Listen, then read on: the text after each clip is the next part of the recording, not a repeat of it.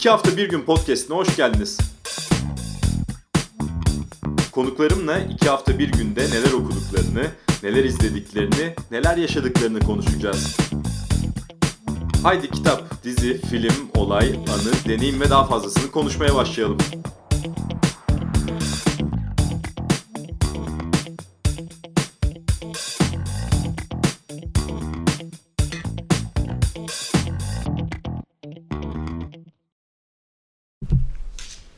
İki hafta bir günün yeni bölümünde konuğum yazar Murat Menteş. Hoş geldin abi merhaba. Hoş bulduk merhaba. Nasılsın? Gayet iyiyim siz? Çok teşekkürler. Ben de size geçeceğim siz dediğin için hemen sizliyorum senden. Ee, şimdi biz bu programda konuklarımızla okudukları kitapları, izledikleri filmleri, dizileri, başından neler geçtiklerini konuşacağız. Ama siz yazar olduğunuz için e, kitaplarla başlamak daha doğrudur diye düşünüyorum. Hı hı. Şimdi önce bir takvime sınırlayalım. Ondan sonra bir genel olarak neler okuduğuna bakalım isterim. E, son iki hafta bir günde yani son 15 günde neler okuma fırsatı bulabildin? Fatma Aliye'nin romanlarını okudum. E, Descartes'in e, hayat hikayesini okudum. Descartes'in hayatından bahseden bir kitap okudum Alfa'dan. E, April'den çıkan Kehanet Yılı adlı ilginç bir roman var. Onu okudum. Bir de su ürünleri, deniz bilimleri uzmanı Mustafa Sarı'nın yeni kitabı. E, sosyal dönüşüm üzerine enteresan bir kitap. Onu onu okudum. Arada başka şeyler de okuyor insan ama hepsini şu anda hatırlamak zor. En çok Ha Hannah Arendt. Hannah Arendt okudum. İnsanlık durumu. E, Hannah Arendt olağanüstü açıkçası. Durumlar böyle. Peki en çok aklınızda olan hangisi oldu? Yani şu an en çok bizimle paylaşmak istediğiniz. Ya Tanzimat edebiyatını seviyorum ben. Ee, Fatma Barbarosoğlu'nun bir kitabı var. Fatma Aliye Uzak Ülke diye. O da enteresandı. Fatma Aliye'ye akademisyenlerin bakışını anlamak için birkaç sempozyum izledim. Orada e, birbiriyle çelişen, birbirinden çok farklı e, görüşler olduğunu gördüm. Türkiye'de işte feminist hareketin öncülerinden olması, ilk kadın romancımız olması. Dediğim gibi Tanzimat edebiyatını seviyorum. Tanzimat Aydın'ı maalesef küçümsenmiştir. Halbuki Tanzimat bizim hukuki anlamda modernleşmemizin başlangıç dönemidir. E, o insanların e, çok dürüstçe, çok e, iyi niyetli ve aslında e, entelektüel bir birikim eşliğinde e, kendi toplumlarının modernleşmesi e, için çaba yürüttüklerini görmek beni hep etkilemiştir. Yani Fatma Aliye de bunlardan biri. Çok özgün bir figür. E, kimileri onun Osmanlı gelenekleri ve İslam anlayışı çerçevesinde bir modernleşmeyi ve kadın hakları hareketini teklif ettiğini söylerler. Kimileri göründüğünden daha modern olduğu veya işte bizim geleneksel kodlarımıza değil de Avrupa standartlarına bağlı olduğunu söylerler. Bence e, her halükarda kendi toplumunun iyiliğini düşünen bir entelektüel ve sanatçı olarak Fatma Aliye ilginçti. Hannah Arendt'in olayı daha farklı. O, o çok daha soracaktım çünkü. e, Hannah Arendt hakikaten çok e, nasıl diyeyim kritik tespitler yapabilen özgün özgün bir filozof yani. Kötülüğün sıradanlığını bize anlatan bir yazar. Evet o mesela o tespit bence tüm dünyayı ilgilendirir. Yani Eichmann'ın 1960'larda yargılanması sırasında Arendt'in söylediği şey aslında şuydu yani kabaca özetleyecek olursak. Diyelim ki e, büyük kötülük Hannibal Lecter'dan ya da bir seri katilden gelmiyor aslında diyor Anna- Hannah Arendt. Sıradan insandan geliyor. Çünkü sıradan insan itaat ediyor. E, bir seri katil bütün enerjisini, kötülük enerjisini kullansa diyelim ki 60-70 kişiyi öldürebilir. Ama sıradan bir insan milyonlarca insanı gaz odalarına gönderebiliyor ve emre uydum deyip kendi sorumluluğunu e, ortadan kaldırabiliyor. Emirlere uydum, vatanım için yaptım. Efendime söyleyeyim işte şartlar bunu gerektiriyordu. İşte ben bir Almanım. Almanlık bunu gerektirir diyerek yani işin içinden çıkabiliyor. Hannah Arendt büyük kötülüğün sıradanlıktan doğduğunu söylüyor. Ee, tabii ki şeyde insanlık durumunda çok daha başka mevzulara değiniyor ama şeyi görüyorsun. Onun gerçekten farklı bakış açısı getirme enerjisini görüyorsunuz. Ee, sosyal dönüşüm kitabında da Mustafa Sarı'nın şeyi fark ediyorsunuz. Aslında düşündüğümüzden çok daha farklı bir farklı şekilde işleyen bir sosyal mekanizma var. Ee, benzer şekilde sosyal psikolojide azınlık etkisi diye bir şey vardır. Azınlık etkisi bir zümrenin, bir küçük azınlığın orta vadede veya giderek uzun vadede toplumda dönüşüme yol açmasıdır. Ee, bunun kodlarını, bunun e, uygulanabilirliğini tartışan bir kitap gibi görebilirsiniz Mustafa Sarı'nın kitabını. Profesör Mustafa Sarı'yı, e, onun eserini yani. Bir de şimdi elime Bayram Bilge Tokel'in bir kitabı geçti. Kaldı ki Neşet Ertaş'ı da e, Türkiye'ye e, lanse eden veya Türkiye'de Neşet Ertaş'ın popüler, popülerleşmesine e, daha yaygın bir kitle tarafından benimsenmesine öncülük eden bir e, ozanımızdır. Aynı zamanda bir kültür adamı Bayram Bilge Bey. Onun e, Sarayın Sesi Halkın Nefesi adlı yeni bir kitabı çıkmış. Şu sıralar elimde o var. Yani yeni elime geçti ve onu okuma derdindeyim. Çünkü şeyi fark ettim. Osmanlı dönemindeki türküler. E, bu konuda daha önce herhangi bir çalışmaya rastlamamıştım. E, türkülerin şey olduğunu düşünüyorum. Toplum hafızası veya bizim kültürümüzle ilgili, bizim e, espri anlayışımızla ya da gönül işlerine bakışımızla ilgili ya da inanışlarımızla, düşünüşlerimizle ilgili e, son derece öğretici olduklarını düşünüyorum. Yani onların aslında çok e, şey vazgeçilmez değerde kayıtlar olduğunu düşünüyorum türkülerin. Dolayısıyla Bayram Bilge Tökel'in eserine de eğilip bakacağımdır. Şimdi şunu çok merak ediyorum tabii. Bir yazarla söyleşi yaparken yazar olmayan insanların okuma pratikleriyle bir yazarın okuma pratikleri arasında ne gibi benzerlikler veya ne gibi farklılıklar vardır? Yani o yazar gözüyle okumak diye bir şey var mı? Var, var. Nasıl? Bir yazar e, bir kere gramer bildiği için e, aslında öyle Terminator'ın Terminator filmini bilir misiniz? Orada Terminator bir insana baktığı zaman onun vücut ısısını, beden ölçülerini falan görür. Çok yazar da metni oldu. onun gibi görür. Yani bakar nesne yüklem uyuşmazlığı var mı, tenasüp sanatı mı kullanılmış, seciye mi başvurulmuş yoksa e, işte kapalı istihare mi var filan. Yazar orada böyle başka e, akıl oyunları, akıl oyunları mıydı o filme? De, şeyde John Ash'in hayatını anlatan Evet, Russell Russell Crowe'un film. oynadığı Evet, o, onun böyle şey görmesi gibi. e, O ne derler? Evet. Yani işte camın önünde uçuşan rakamlar görmesi gibi. Yazar da öyle şeyler görür. Diyelim ki burada tezat sanatı mı var? Yoksa işte bağlaç nasıl kullanılmış? Kelime tekrarı mı var? İşte gereksiz bir ifade mi var? Yazar bunları görür. Peki bu keyfi azaltan bir şey midir, keyfi artıran bir şey midir? Bilmem ya keyif açısından düşünmedim bunu. Yani e, yani bir sihirbazın sihirbazı seyretmesi gibi yani. Çok zevk alamazsınız işin doğrusu. Çünkü bilirsiniz yani o topu niye oradan çıkardığını.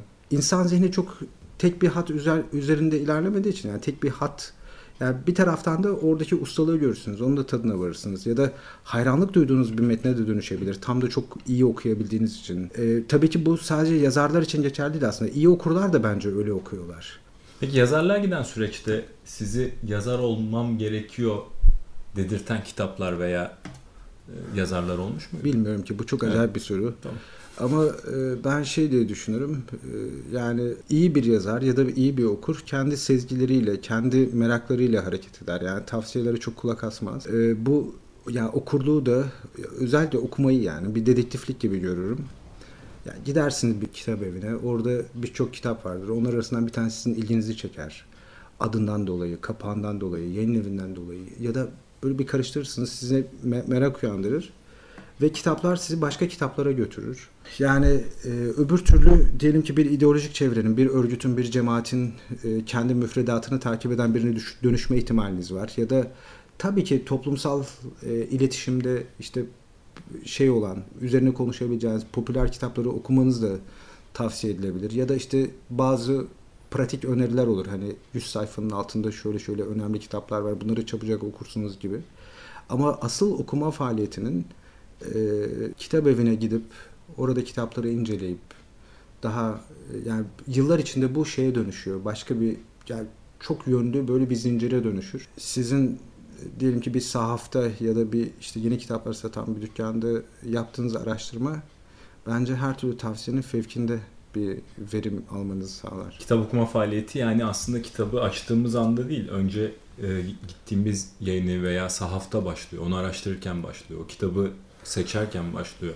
E, ben biliyorum sizle alakalı şunu da konuşalım isterim. İnsan hayatında işte on binlerce, yüz binlerce kitap okuma şansı olmadığı için en önemlisi kitabı seçmek değil mi? Ya doğru kitabı seçmek şimdi bu biraz insanın kaderi olan inancını pekiştiren türde bir iş. Ben okuduğuma pişman olduğum kitap pek olmadı açıkçası.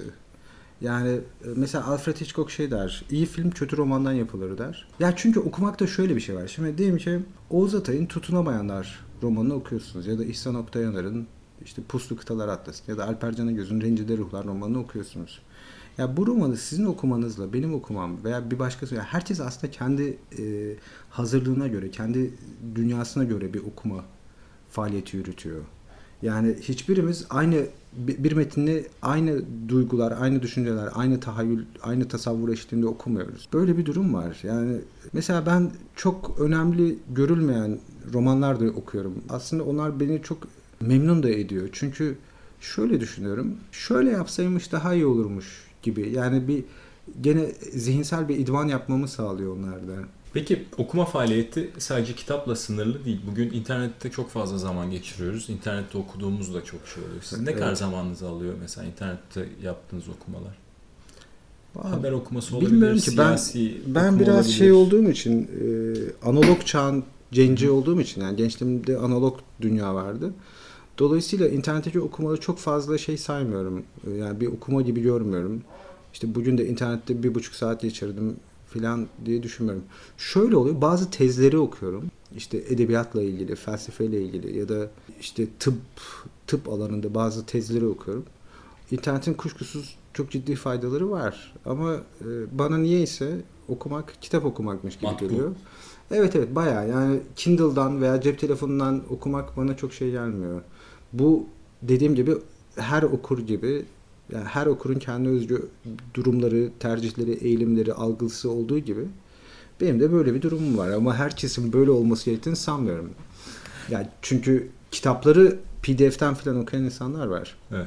Şimdi Derde Deva randevuya da başladım. Ondan önceki okuma fırsatı bulduğum kitaplarınızdan da çok sinematografik bir anlatım biçiminiz olduğu hep konuşulur. Ee, bu da sizi iyi bir film veya dizi izleyicisi olduğunuz gibi bir intiba bırakıyor insanların üzerinde. Nasıl aranız filmler ve dizilerle? Şimdi e, edebiyat zannedildiği gibi sadece sözlü veya işitsel bir şey değil. Aynı zamanda edebi sanatlar uyguladığınız müddetçe e, diyelim ki tasvirlerle, tariflerle ya da görsel yani beş duyuya bile yani diyelim ki kokuyu bile hissettirebilirsiniz ya da dokunmayı. Mesela şöyle düşünün. E, çekirdekli bir yağmur yağıyordu cümlesinde çekirdeğin tadı, çekirdeğin kokusu, çekirdeğin e, tıp tıp böyle değdiği zaman çıkardığı ses veya o bir çekirdeğin değişi, vücuda değişi, omuzunuzda değişi mesela. E, yani dolayısıyla edebiyatı e, soyut bir anlatım gibi görmemek lazım. Yani e, bir de ben televizyon çocuğuyum. Yani ben gözümü açtığımda televizyonda bir e, film vardı. Yani ilk ilk anılarımdan biri bu. Dolayısıyla yani görsel bir dünyamız olması normal. Yani e, bugün dünya sinemasında belki ortalama filmlerin %25'i falan kitaplardan uyarlamadır. Özellikle e, ilk 50 yıl boyunca e, işte çok şey aldı sinema. E, edebiyattan çok konu aldı. Ya işte Moby Dick'ler, Robinson Crusoe'lar, ne bileyim Sherlock'lar falan hep yani veya Hamlet'in şey Shakespeare'in eserleri. E, tabii. E, şimdi de bir şekilde sinema dünyası veya işte o görsel dünya şeyi edebiyatı etkiliyor olabilir. Ama bu çok yani bir yazarın anlatımında görsellik olması gayet normal yani. Peki o zaman soru geldi. Son iki hafta bir günde neler izlediniz? Valla e, Ford vs Ferrari diye bir film var. Onu izledim. Çok da çarpıcı bir filmdi. Christian Bale'in orada oynadığı karakter bence çok etkileyiciydi. Espriler falan değildi. Çok iyi yazılmış bir filmdi. Son dönemde The Stranger diye bir dizi izledim. Harlan Coben sevdiğim bir romancıdır. Ondan uyarlanmış. Onu da izledim. Hatta o işin içinde galiba. Dizide çalışmıştı anladığım kadarıyla. Böyle bir takım belgeseller izledim. E, film ve dizi formatını da size bir karşılaştırmanızı, sizin gözünüzden nasıl gördüğünüzü çok merak ediyorum. Hep e, modern hayatta zamansızlıktan yakına insanlar var. Ya hiçbir şey zaman bulamazken dizi anlatım biçimi bizim hoşumuza gittiği için e, oturup 45 dakikalık bir diziyi ard arda 3 bölüm, 4 bölüm, 5 bölüm izleyebiliyoruz. Ve Evet. karakterleri daha yakından tanıma şansımız oluyor. Sadece baş karakteri değil, yan karakterleri de tanıma şansımız oluyor.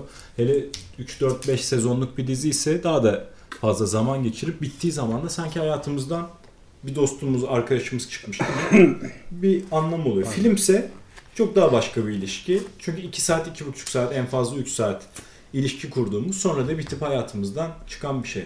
Şimdi bir yazar olarak bu ifade veya anlatım biçimleri arasında nasıl bir fark görüyorsunuz? Hangisi size daha çok hitap ediyor? Burak Beyciğim açıkçası çok bir fikrim yok. Yani Ikea etkisi diye bir şey vardır. Yani mobilyayı kendiniz montajladığınız için daha çok seversiniz. Onunla duygusal bağınız olur. Diyelim ki House MD'ye de işte 65 saat ayırdıktan sonra onlarınızda bir duygusal bağ haliyle oluşuyor. Lost izlediğiniz zaman. Gerçi insanlar Lost'un finalini beğenmediler. Tatminkar bulmadılar. Çünkü hikayeler finale bir yere bağlanmadan bitmişti dizi. Fakat ben sevmiştim açıkçası. Yani dizilere daha çok zaman ayırdığımız, belki bir tür izleme zahmetine katlandığımız için bizi daha cazip geliyor olabilir. Kişiselleştiriyoruz. Tabii daha çok duygu e, yaşıyoruz o süreçte de haliyle. Bana her türlü şey hitap eder. Ya Ben mesela sessiz sinema döneminin böyle 15 dakikalık 20 dakikalık yapımlarını da çok seviyorum. Bu Vine videoları vardır 6 saniyelik. Onları da seviyorum. Yeri geliyor bazı TikTok hani şey e, rüküşlük ve dengesizlik şaheserlerinin olduğu TikTok videolarına da bakıyorum. E, kısa metrajlı işte filmleri de seyrediyorum. Yani hepimiz bir şekilde bunlarla e, muhatap oluyoruz. Hepsinin iyisi var. Ama Hepsinin- hayatınızda bir yer kaplıyor tabii bu izledikleriniz. Şöyle oluyor. Tabii benim kuşağımda e, asıl olan şeydir. Sinema filmleridir. Onlar da 90-100 dakikadır. Çünkü biz haftada iki kere falan sinemaya giderdik. Yani çocukluğumuz boyunca, gençliğimiz boyunca sinemaya koşuyorduk yani. Bir ara video işte betalar veya VHS'ler izliyorduk. Bizim yani ondan önce küçükken çizgi roman okurduk yani. E, işte Judas, Conan, işte Örümcek Adam, Mandraka'yı severdim ben. E, Kinova vardı, Tom Brax vardı. Yani sadece Texas ve Tom Mix yoktu. Sonra da işte sinemalara koştuk. Her zaman yani Yeşilçam'ın o melodramları, avantür filmleri onlar bizim hayatımızda bir yer tuttu. Dolayısıyla biraz bizim kuşağın işte popüler yönetmenleri sonradan işte Tarantino gibi adamlar çıktı. Guy Ritchie ya da David Fincher. Bence içlerinde en enteresanı belki de şeydir. Robert Rodriguez'dir. Diyorum ben yani Güney Kore sinemasını. Sinemada da aslında kitaplarla olan ilişkim gibi bir ilişkim var. Ya işte çok tavsiyelere çok kulak asmıyorum yine. Ee, Güney Kore'de genelde Chan Woon Park'ın filmleri e, çok böyle tutuluyordu. Ben Ji Woon Kim'i severdim. İspanyollardan Alex de rahmetli Fabian Bilinski'yi severim. Kuzey Avrupa'da bence çok çok acayip bir yazar ve yönetmen olan Anders Thomas Jensen. Yani benim en sevdiğim yazar ve yönetmenlerden biri Anders Thomas Jensen. Oli Bornedal'ı severim. Bu insanların çoğunun ortak özelliği şu. E, Genelde böyle ödül müdül almak bir tarafa ya eserleri e, Hollywood tarafından yeniden çekiliyor, remake'leri yapılıyor ya da kendileri bizzat yönetmen olarak Hollywood'a davet ediliyorlar. Bizim genel yani Türk sinemasında öyle bir başarımız pek yok. Tarantino'nun e, ilk dönemi yani Rezervuar Köpekleri ve Pulp Fiction'ı seviyorum. Oralarda Roger Ivory ile birlikte çalışıyordu yazar olarak filan. Sonra Ivory işin içinden çekilince Tarantino tarihe müdahale eden, işte Hitler'in sinema yangında öldüğü, işte siyahi bir kovboyun başrolde olduğu ya da işte Sharon Tate'in vurulmadığı filmler falan çekiyor. Yani sinema yoluyla tarihe müdahale ettiğini düşünüyor. Bunu ben biraz çocukça buluyorum ve e, Once Upon a Time in Hollywood'da şey yaptığı, Bruce Lee'ye e, karika, Bruce Lee'yi karikatürize ettiği için de Tarantino'ya biraz ya yakıştıramadım ya bunu Tarantino'ya. Onu da belirteyim. Ki siz Bruce Lee ile bir hayali söyleşi bile gerçekleştirmiş birisiniz. Derdi de var randevuda. Hakan Karataş'la birlikte çalışıyoruz. Ben yazıyorum, Hakan çiziyor. İşte ölmüş yazarlarla söyleşi yapıyoruz. Bruce Lee onlardan biri. Washington Üniversitesi'nde felsefe okumuş. Aslında çok genç yaşta, 33 yaşında hayata veda ettiği halde çok ufku geniş, e, entelektüel bir figür aslında Bruce Lee. Dinleyiciler arasında yani imkan bulup da oradaki konuşmayı okuyan olursa bunu çok net görecektir. Keşke ömrü vefa etseydi de daha kıymetli. Yani çok saygıdeğer bir figür aslında Bruce Lee. Bir film setinde tanışılıp dayak atılacak biri değil. Ya onlar işte dediğim gibi biraz bana e, ergen yani ergen kelimesi de çok küçümseyici mi durdu? Yani biraz yanlış fanteziler gibi geliyor. Kimseye de saygısızlık etmek istemem. Yani Tarantino'yu da seviyoruz. Hayatımıza çok renk kattı. Sinema söz konusu olduğunda Burak Bey ben e, Hitchcock ekolünü seviyorum. Yani e, ağır ağır ve şey e, izleyicinin anlam yüklemesi gereken filmlere çok şey yapmıyorum. E, itibar etmiyorum. Yani filmin de aslında romanın da e, okuru, takipçiyi, izleyiciyi yakalayıp sürüklemesi gerektiğini düşünüyorum. Yani dolu dizgine akması gerektiğini. Şöyle bir şey var. Kuşkusuz ağır metinler vardır. E, bizim katkımızı yani Umberto Eco öyle söyler. Metin işinin yarısının okurun yapmasını e, gereken bir makinedir der. Kuşkusuz okura da iş düşer yani. Sadece eğlendirsin diye şey yapamayız. Yani işte beni eğlendirsin, bana hoşça vakit geçirsin. Böyle diyemeyiz. Ağır metinler de okumamız, bazı e, işte düşünsel mesajları sökmemiz gereken filmler de izlememiz icap edebilir. Yine de yine de bir derli topluluk bana daha makul geliyor yani. Biraz da espritüellik olursa iyi olur. Yorgun olduğum için tatsız konuşuyorum. Kusura bakmayın. Önemli değil. Şimdi ben o zaman bir araya gireceğim. Şöyle Buyurun. e, geçtiğim sene biliyorsunuzdur film festivalinde Stanley Kubrick'in filmleri sinemada izleme fırsatı bulduk. Evet. Bu sene de Alfred Hitchcock filmlerini sinemada izleme fırsatı bulacağız. Hı hı. E, şimdi beni heyecanlandırıyor. Mesela e, bugüne kadar işte hiç Stanley Kubrick filmini sinemada izleme şansım olmamıştı. Ben izlemiştim Full Metal Jacket. E, Benim olmamıştı. Geçtiğimiz sene 2001 Space Odyssey'i izlemek müthiş bir mutluluktu benim için. Şimdi mesela Hitchcock'un filmini sinemada izlemek. Yani o sinema salonuyla kurduğunuz ilişkiyi merak ediyorum. Valla e, Mesela bu size heyecan verir mi? Şimdi şöyle bir şey var. Artık bilgisayarda çok fazla platform olduğu için şey yapamıyoruz. Ee, biraz o bizi sinemadan geri geriye çeken bir şey oluyor. Çünkü eve geliyorsun, açıyorsun karşında işte 50 tane, 100 tane, 500 tane film var. Ee, daha az gidebiliyoruz salona. Onunla ilgili de kimse bir hani tırnak içinde kullanıcı dostu veya işte tüketici dostu bir çözüm pek geliştiremiyor anladığım kadarıyla. İşte şey bile Martin Scorsese bile Netflix'e film çekiyor yani. Ee, ne olacak bilmiyorum. Ne şekle gelecek iş. Yani o salon deneyimi biraz nostalji tadı vermeye başladı şimdiden. Belki Yani plak dinlemek gibi mi? o kadar değil tabii ki de belki de bu ne diyor VCR mı deniyor onlara? Öyle gözlük takacağız. Filmin içinde olacağız belki. Kaldı ki oyun endüstrisi, bilgisayar oyun endüstrisi kendi çocuklarımdan biliyorum. Şeyden daha e, sinemadan daha öne geçiyor artık. Yani sinemanın önüne geçiyor. Dolayısıyla e, işlerin ne şekle gireceğini bilemiyoruz. Yani belki de e, Philip K. Dick'in romanlarındaki gibi deneyim satın alacağız. İki boyutlu bir oturup filmi izleme değil bambaşka bir şey yaşayıp çıkacağız o salonda. Öyle öyle gibi görünüyor Burak Bey. Yani şey yapmayacağız. Hani işte salona gittik, bilet aldık, film başladı, ding dong. 10 dakika ara değil de Popcorn gazoz. işte galiba bu da normal bir şey. Yani bir gelişme meydana geldiği zaman o olmamış gibi yaşayamıyoruz. Yani mesela şey dikkatinizi çekiyor mu acaba? Ee, insanlar özellikle çocuklar, gençler yani milenyum kuşağı diyelim 2000 2000 sonrası doğan çocuklar e, YouTube'dan oyun videoları izliyorlar. Yani birisi bir oyunu oynamış, o oyunun kaydetmiş, onun videosu milyonlarca izleniyor. Ee, oradaki deneyim bize yabancı gelir. gelir. Yani Biz ancak ba- kendimiz oynarsak anlamlı buluruz çünkü. işte orada başka bir şey var. Yani şimdi çok fazla ihtimal var. Söz örümcek adam o sokaktan değil öbüründen gidebilir. Oradaki ekiple değil başkasıyla kavga edebilir. Yeni bir canavar çıkabilir filan.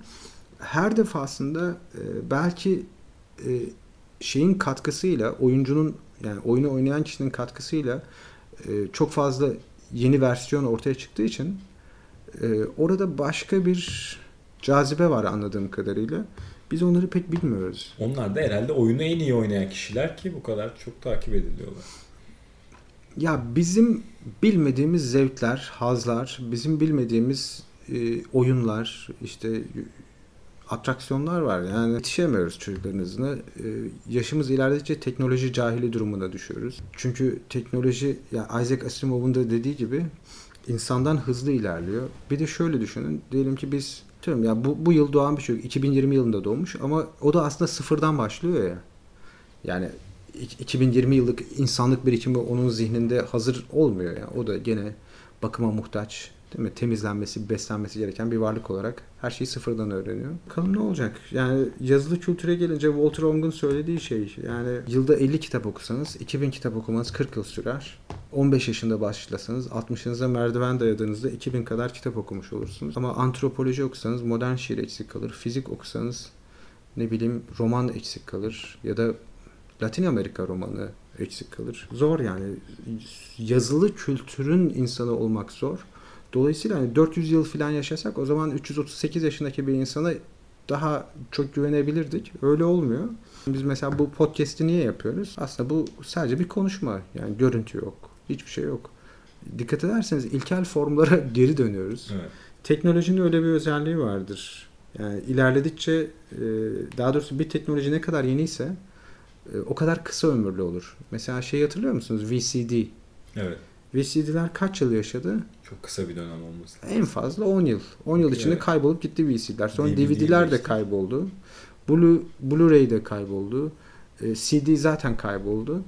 Yani bir şey ortaya çıkıyor 10 yıl piyasada kalıyor ve sonra yok oluyor. Ama mesela çatal herhalde 10 bin yıldır falan var değil mi? Yani ne kadar eski, yani teknoloji paradoksu ne kadar eskiyse o kadar uzun yaşıyor. Bu da İşte- belki de radyonun yad edilmesi. Şu anda radyodan daha geri bir şey yapıyoruz bence. Çünkü radyoda işte efektler oluyordu. Radyo tiyatroları vardı. Olağanüstüydü onlar. E, efektler vardı, müzikler vardı. işte bir dramatizasyon vardı. Biz burada kupkuru konuşuyoruz. Üstelik heyecansız, neşesiz, saçma sapan bir konuşma. Hiçbir esprisi olmayan. Yani niye böyle bir işe girdik hiçbir fikrim yok yani. Neyse. Son 15 günde başınızdan geçen ilginç, güzel e, bir deneyim, bir anı bizimle paylaşabileceğiniz olay ne var böyle aklınıza gelen bir şey var mı? takım iş teklifleri alıyorum. Yani e, bu şöyle oluyor. E, Türkiye'de teknolojinin veya bazı yapım olanaklarının gelişmesiyle e, yani onlara yönelik böyle bazı projelere davet ediliyorum. Onlar hoşuma gidiyor. İşte kedi doğum yaptı. Ona sevindim. Küçük oğlum mitoloji okuyor. Yunan mitolojisiyle ilgili bana birçok hikaye anlatmaya başladı ve konuyla ilgili daha da hacimli kitaplar talep etti. O hoşuma gitti.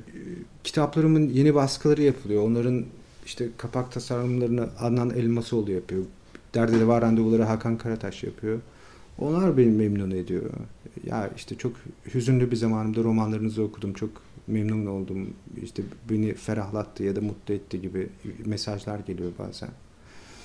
Yani son 15 günde de böyle mesajlar geldi. Aslında ben genel olarak e, çok e, hoşnut edici şeylerle yaşadığımı fark ettim şimdi siz bu soruyu sorunca. Yani hayat bana güzelmiş meğerse. Evet, öyle olabilir. Niye olmasın? Ee, bir de sizi yolda tanıyıp yanınıza gelip mesela arabayla bir yere bırakmak isteyenler Evet öyle şeyler de oluyor. Otobüsü, otobüs durağında oluyorum ben. İşte bir araba duruyor. Murat Bey sizi götürelim istediğiniz yere diyorlar. Ben de hayır diyorum. Otobüse binmeme engel olamazsınız. Ya şey e, İstanbul'da trafikte harcanan zaman bana çok şey geliyor. Yani orada benzin yakıyor olmak, e, zaman harcıyor olmak, stres. Yani çok yüksek maliyet bence. Dolayısıyla toplu taşıma kullanmak daha münasip. Özellikle metro ve vapur bence şey de kendi hoşnutluk verici bir tarafı da var onların.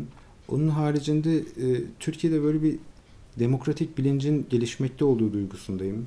Yani insanlar şeyler daha yani şeyin farkındalar yani e, iletişim hızı arttıkça kimsenin doğuştan kötü ola, olmadığını fark ediyor insanlar. Yani bir takım ideolojik ya da işte geleneksel kayıtların e, ya da işte doğuştan getirdiğimiz özelliklerin veya içinde bulunduğumuz ortama özgü e, olanakların bizi iyi yapmaya ya da kötü yapmaya e, yetmeyeceğini, böyle bir şey olamayacağını yani fark ediyorlar. Ilımlılık, yani Bruce Lee'nin bir sözü bu sürdürülebilir olan ılımlılıktır diyor.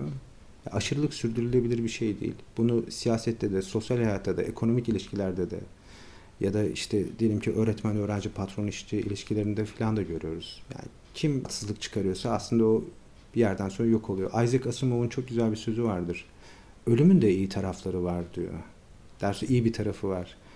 Ee, kötü biri öldüğünde onun kötülüğü artık yok olur. Ama iyi biri öldüğünde onun iyiliği yaşamaya devam eder diyor.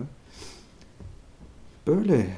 Ve tahmin edilenin aksine Türkiye'de kutuplaşmanın arttığını değil azaldığını aslında toplumda düşünüyorsunuz demek ki.